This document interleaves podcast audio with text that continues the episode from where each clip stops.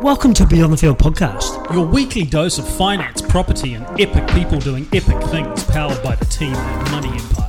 Get informed and entertained with the coolest cats in the business. Hello and welcome back to Beyond the Field. My name is Goran Lonka. I've got my trusty sidekick here, Sanj Silva. We've got a very special guest today, Hamish Patterson from Property Empire, extraordinaire um, property manager. And I'm sure you've been called worse. How are you, Hamish? Yeah, very well, thank you. How- Cool. Thanks for having me along. No problem, mate. Uh, it's a pleasure. We got you in uh, to the podcast today to talk about a couple of things, um, but mostly in terms of uh, rentals and, and renters and, and what people need to know. Firstly, um, do you want to tell us a little bit about yourself? Remind the listeners what you do for, Yes, for a living for sure. and what your So- specialty is. So, Property Empire is a property management company that I'm a director of and property manager. So, uh, we're busy managing uh, properties all around Auckland at the moment. So, uh, we're right up to date with what's happening in the market and you know the good, the bad, and the ugly. Yeah, fantastic, mate. Um, to kick things off, let's start with healthy homes. Instead, without going into extra, extra, too much detail, tell us a little bit about healthy homes and what this means for renters and, and, and investors or landlords. Yeah, so Healthy Homes has been around for a little while now. Um, sort of came about in July 2019. And it's based around just trying to get warmer, drier homes for renters. Um, I think the quality of rental stock was quite bad there for a while, so needed to take an initiative to, yeah, really improve the quality.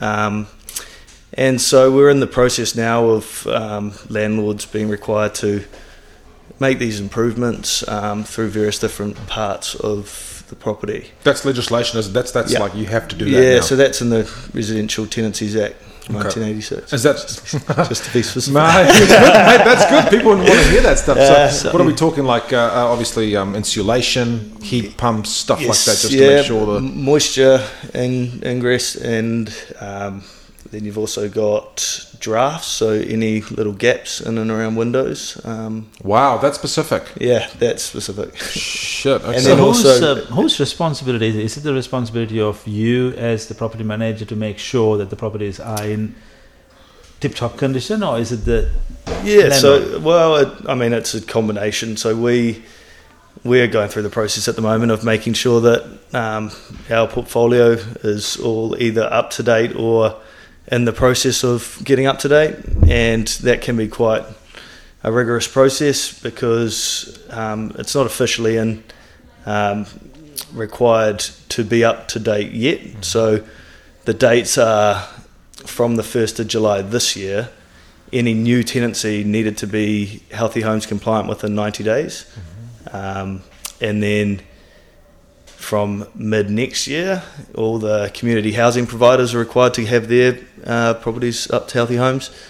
Then the following year, 1st of July 2024, every rental property needs to be um, compliant. So we're sort of in that period now where any new tenants that come on board, we need to try and make sure that that property is either Healthy Homes compliant or getting to um, a plan in place to get it to Healthy Homes compliant within 90 days. what sort of penalties do people face if they're Um, not compliant with this? Is it quite?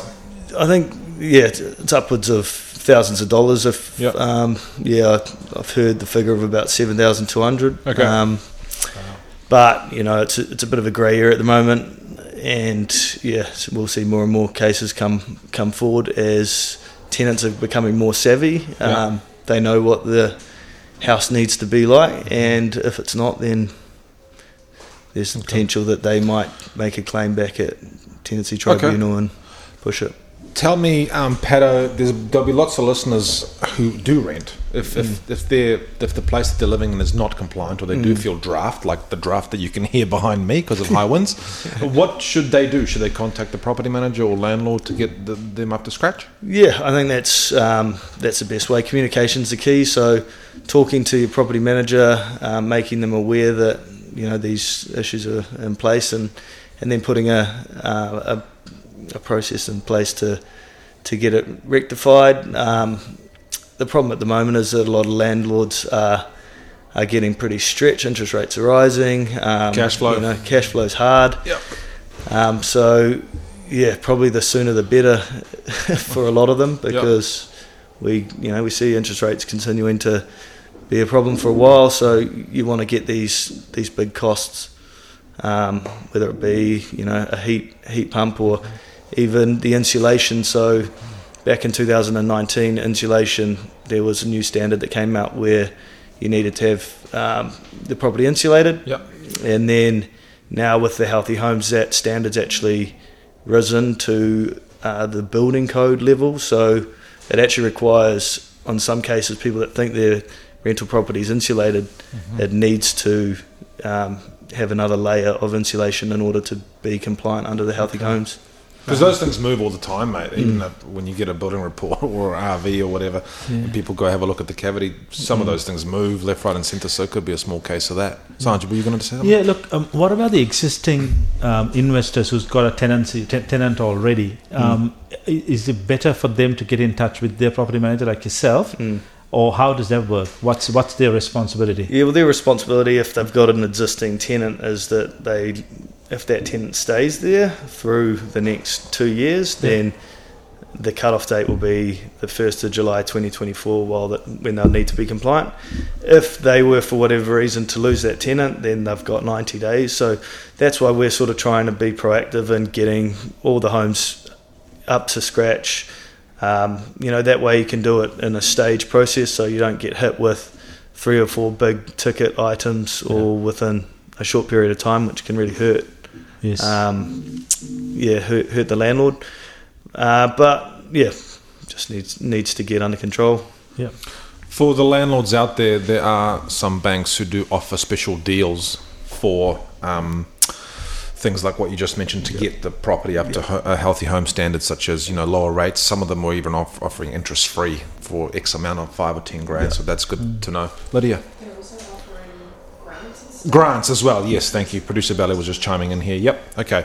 Um, So for anyone out there that's interested on this, feel free to reach out or just Google um, something around healthy home standards and to how to get your property up to that uh, scratch. Um, and the property managers are a good place to start because they've often got the contacts within um, Contractors their- and- yeah, yeah.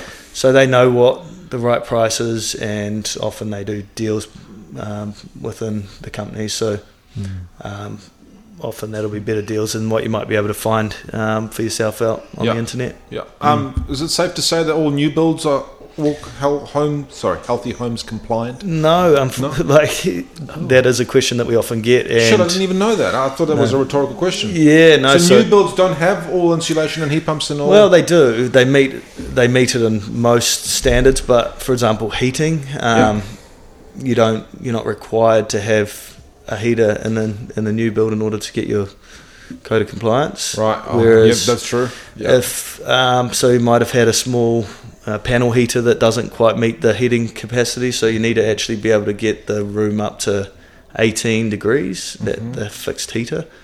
So we've had a few cases where new build they're expecting uh, they're surprised that they need to even get the report done, which we always push for because it's an external um, group that does it. Yep. Uh, but yeah, they often, well, not often, but every now and then they might not have had the upgrade of the, the heat pump or whatnot. So there'll be little things that you can do to just get it up to com- compliance. Cool. I didn't even know that. Yeah. Hey, tell me, um, rent increases. Mm. Is that that's been legislated as well, right? Has been Ha- That has been legislated as well. yeah. So you can only um, increase the rent once once per year. Cal- calendar year, that is. Yeah, Right. calendar year. Right. Is there a, a percentage increase at all, or is it just how, how, how does it work? And do you have to have validity or like a reason for that amount Yeah. that you're like if you're if you're increasing uh, uh, you know a, a rents per week for for for a tenant Mm. and it's over something that they feel that is not valid, how do you justify right. that? Well, I mean, the easiest way is to to have a look and use comparable rents. That's what we try and do. If um, if we're going to increase the rents, and have a look look what's round. Also take into consideration where they're currently at, and and then try and be unre- try and not be unreasonable because the key relationship is to keep um, a good relationship with your tenant, um, and then they're going to look after your property and um, you can't be just expecting to be able to ri raise the rent by as, as much as you want. Yeah. Um, But there is talk that this could be legislated moving forward. It is in other countries, so we'll we'll watch the space. Interesting. Um, just switching up a little bit, could you tell us a little bit what if people are looking to buy a home as, as, as a, as a um, investor to Mm. rent out? What sort of things do they need to look out for, um, or, or should or should know about before committing to such a purchase from, from a landlord's perspective? Yeah, from a landlord's perspective, um, the most important thing that I always say to people is that can you afford it? And you don't want unnecessary stress. So start by worst case scenario and look at trying to purchase a property that's got good cash flow. Because where a lot of people got caught out in the last 12 months is these low interest rates and suddenly you saw the development market go crazy because you could make properties stack that were three bedrooms on 800 square metre sites at 1.2, 1.3 mil. Now that doesn't stack because your cash flow from the property is just not meeting um, what you need from the serviceability with the bank. So that's probably the first thing to consider. Um, try and try and get a property that's got a, got good cash flow, and then secondly, in the current climate, you would consider whether you want to go new build or existing due to the tax benefits and whether or not you back um, a change of government or not. Um, Fair that point. should Fair have a, point. that has a pretty yeah Significant. Yeah, yeah. Impact. Mm. Interesting. Um, but location's probably always a big one to come back to. Schools, uh, yeah, rent, Amenities Yeah. close to public transport. and then also if you're you're getting a rental property, then sometimes it's quite good to actually buy in renting areas. So um, the likes of Manurewa or South Auckland can be quite uh, popular when you do have vacancy because it is a renters market. It's sort of socially acceptable and People Um, tend to rent. Yeah, and they they enjoy doing that. They, Yeah. they enjoy living in bigger households, so um, tend to to be able to rent them quite quickly, and compared to some of the more affluent suburbs that.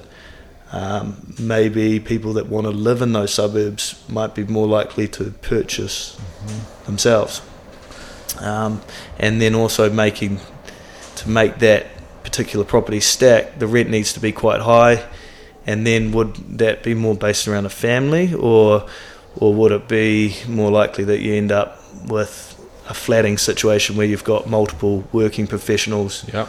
uh, within the within the house which is what we tend to tend to find when we do put the rents up quite high in some of the more central suburbs So, is it uh, for an investor? Is it more preferable to have a the number of bedrooms in a house, two Mm. bedroom, three bedroom, four be- four bedroom, that kind of stuff? Does that mm. make a difference? Yeah, I, th- I I think it definitely does, um, and I think that's a very good opportunity for people in that are looking to buy rental property. If you can create extra value that would increase the cash flow, then that's going to be good. Um, we have situations where there might be a two bedroom that's quite easily can be configured into a three bedroom, and that will make um, a bit of difference. And there's other options like you could include a cabin on the on the site, which might cost you fifteen grand, but it might get you an extra hundred bucks a week. So you yield that off, and even if you can afford the outlay at the start, having that extra hundred dollars might make it more feasible to actually have a Yeah. rental property at all. Yeah, fair enough. If we switch it up, and then what what should people look out for in a home before they rent it? Like as as Before a they rent it, yeah. Um, I think all the little things. Uh, what you realise often when you get a new tenant is, um, as a property manager, is all the little things that are wrong with the property. Um, So do people actually take photos of, of the properties before they yeah. So of we do an uh, ingoing inspection where we go around and have a good look at the property and, and show the condition, um, and that's for for both the tenants. So when they leave, they can get their bond back if there was a hole or or whatever. But it also gives you an indication of how the landlord looks after their property and whether they are onto the maintenance, um, and whether you know they're likely to be, you know, quite re, you know reactive uh, or proactive rather than Yeah. reactive um, with their maintenance. Um, but yeah, one other thing I like to do is turn the shower on because you spend a lot of time in the shower Yeah, and the totally. water, water pressure and the number of people Yeah, that they, so they. Get, they get in and they are so frustrated that There's um, no pressure, no pressure in There's the no shower. water. Out So to like- inside the tenants. It's a little, it's a little trickle. Oh, yeah, man, I shouldn't but it's true, laugh, but yeah, no, it is, and it yeah, and it's one of those things that's quite difficult to um, expect uh, a landlord to go and change the low pressure hot water cylinder to uh, high, high- pressure, like- high pressure, yeah, yeah. yeah. It's In, in your experience, what's Mm. your sort of common complaints, if you can call it, from a from Surely you'll have a few, mate. I'm sure you have some, some really good ones. Oh, com- Name them too. Name the tenants. tenant's name and the complaint. Yeah. Oh, I mean, most of the most of the tenants that we have are, are fairly reasonable and in their expectations. They just, you know, if it's fair wear and tear, then it's the re- landlord's responsibility to get it sorted. So it might be broken windows, broken window latches, or um, Yeah, what is You know, what do you do with it- broken and- window latches if it's one broken out of the two? Do they have to replace it or leave it as is? well, if they request it to be done, then yeah, Okay, we needs to be we done. kind of need to get it sorted, or talk to the landlord and see whether if they live locally they can um, go do that for themselves. But yeah, those sort of niggly wear and tear issues, um, Clothesline issues, anything yeah, like that? yeah, they're, they're yeah expectations quite high to keep the property in um, in good order, especially if they're paying decent rent. I remember uh, renting in Panmure about seven years ago and the hot water cylinder burst and water went everywhere. Now, I don't know, I was none the wiser back then. It wasn't five years, it's probably about seven or eight years ago. And our landlord, um, you know, did the usual, um, you know, didn't replace the hot water cylinder, got got it repaired, and then and then we had to live for about five days with these massive commercial um, fans to dry the house. It was an absolute nightmare. Uh, but I had to deal with the landlord direct. There was no property manager or anything like that. But I just remember saying, I thought to myself, is this right? Like. Should we be living somewhere else, or it was just a freak accident? What do you do in situations like that? Obviously, Well, it's just you have to work together. That's it's no different to in an owner occupier house. I think you need to have that attitude, and things do happen as long as they're addressed quickly. And that's where having a property manager that's onto it can sort of help keep that relationship um, solid. fair enough. That's actually a good segue into my next question. Um, what is the advantage for an investor to have someone like you looking after your property? That's this is your sales pitch. Oh, the sales pitch. Oh, I mean, there's multiple reasons to have a property manager. I think um, the fact that we're on the ground and and we understand that both the market, um, the rules. Um, there's a lot of compliance now that Mm. you just don't really want to be responsible for. Plus, just having some having a middleman um, with a tenant, relationships can get quite close when. And I've been in the situation myself where, you know, um, it's hard to draw a line between your relationship um, as the landlord compared to, um, you know, you become almost like a friend or you want to do them favors. But at the end of the day, it's a, it's a business and you want to keep that divide. Um, you want to treat them fairly, and um, a property manager can can control that while also documenting everything, keeping it clean for your accountant, um, it's tax deductible, the fee. They're more likely to get good tenants because we credit check them. Um, we are aware of the red flags to look out for. So um, it's an insurance policy effectively, and uh, you'd have to be pretty onto it to back yourself to get out of some of the situations that we find ourselves in, even as as professionals. Um, I've read again on, on chat groups and various on various platforms people that are looking to rent and are dealing with a property manager have sometimes been asked to supply bank statements. Is that legit? Like, um, how does that work? Well, Isn't that a bit invasive? Yeah, it is quite invasive, but the new Privacy Act is covering off a, a bit of that. But there is Um, And are they looking just for income, seeing seeing income yeah, it's in? mainly just a proof of income. So I, I mean, bank statements is wouldn't normally ask for bank statements, but if they chose to provide them, then that's different. Do people but- provide them? Do you ask for them? Um, Do you we don't ask. We, as part of the, our process, we have um, a proof of income. So often that's just to show that you are working, that you are, you do have to that you do what you mean- say you do. Yeah, and the means to be able to afford it. Um, but I see it moving forward that it's going to this going to this space is going to be harder and harder to get the information that's, I guess, required to.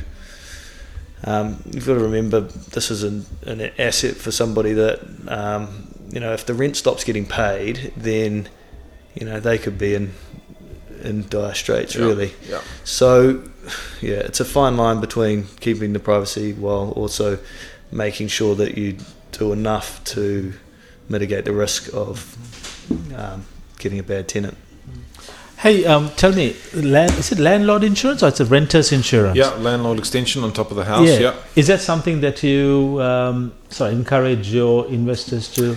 Yeah, I sort of um, encourage them to look at it for them Yeah. for themselves in their own situation. It's not something I um, I push too hard, but Yeah. um, yeah, certainly talking to insurance advisor might be helpful, especially if you know if there's not a lot of fat in the in the rent. You might want to be certain that you're going to get it. Yeah. Um, yeah, It's so a, it's a really sort of some insurance companies as soon as as soon as you ring your house insurance company, some of them automatically tag that on, and you're you, you you're made to pay the extra premium. But what it does cover is obviously malicious damage done to the property by the tenants, but it's per event, and excess is payable per event, right? So if, if, if it's if it's like a six or seven, because if you put in a claim, and again this is just my opinion, if you put in a claim, you'll you'll get assigned a, like a loss adjuster, and he'll go out and investigate and ask questions. And if it's deemed that you know these holes in these walls were occurred over a period of time, you're going to be made to pay five lots of excess fees. And also, yeah, so malicious damage that's covered under that, and also rent runners. So if people uh, evacuate without telling you, but again. Um, it's not always the the be all end all with these things, and they That's don't always pay out the way that people think they do. Yeah, that's I've had that at personal experience. Yeah. I think the best way to um, stay on top of the property is if you do have a property manager that's both of watching the money come into the trust account, so there's triggers within the system to know that if there's missed rent, they're onto it. Um, those kind of things where you're doing it on the daily. That's what's those are going to be the red flags that are going to help you see whether they've gapped it and and if they have then you know it's knowing the process around trying to um, you know get the property to possession back or um, the portion of the bond that's required for the loss of rent. So those are probably the more effective ways but um, hey every everyone's different in terms of what they're comfortable with What are you seeing out there, Hamish, in terms of uh, suburbs and what they're renting for? Are, are you struggling to, to rent out some properties? Oh, we- Is it quite, going quite quickly? Have rents increased? I mean, Yeah, it's- it, it's it all been- depends on the characteristics It's, of it is. It's it's a hit and miss. Um, as I always say, um, if you get the price right, then uh, you tend to have a good amount of inquiry because in any one area there tends to be people that are looking to rent. Um, but uh, some areas are a lot better than others, and if you get a property that's that's attractive and, and priced right, then you can be inundated with inquiry, which is what we we do like. But at the same time, we want to get we want to get as you know the price fairly at market.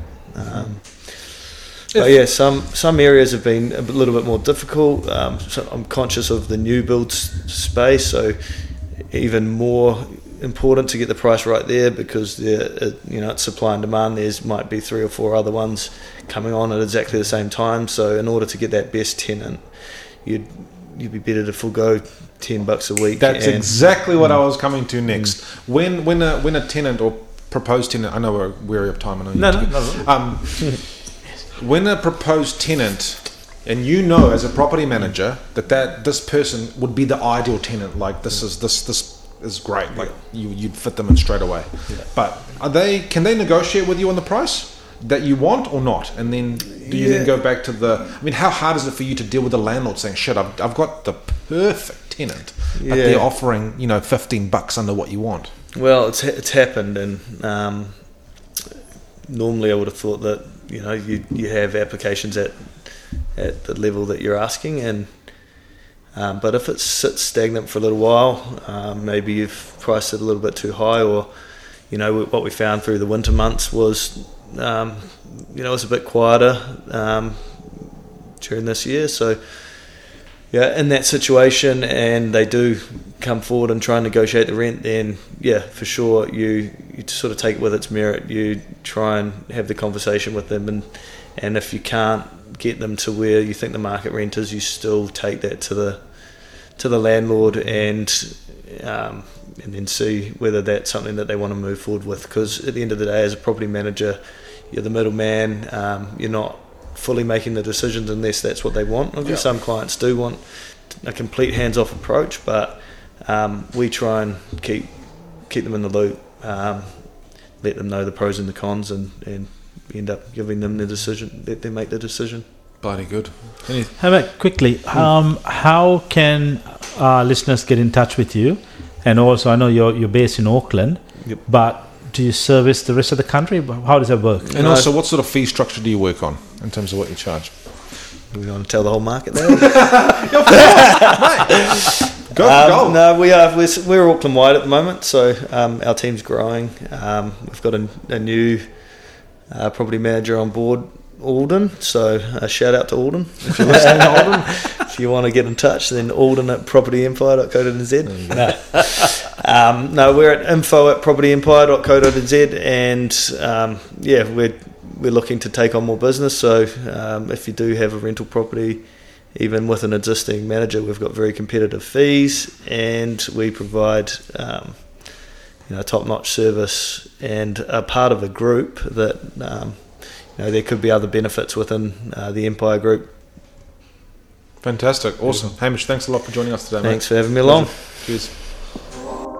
Thanks for listening to Beyond the Field.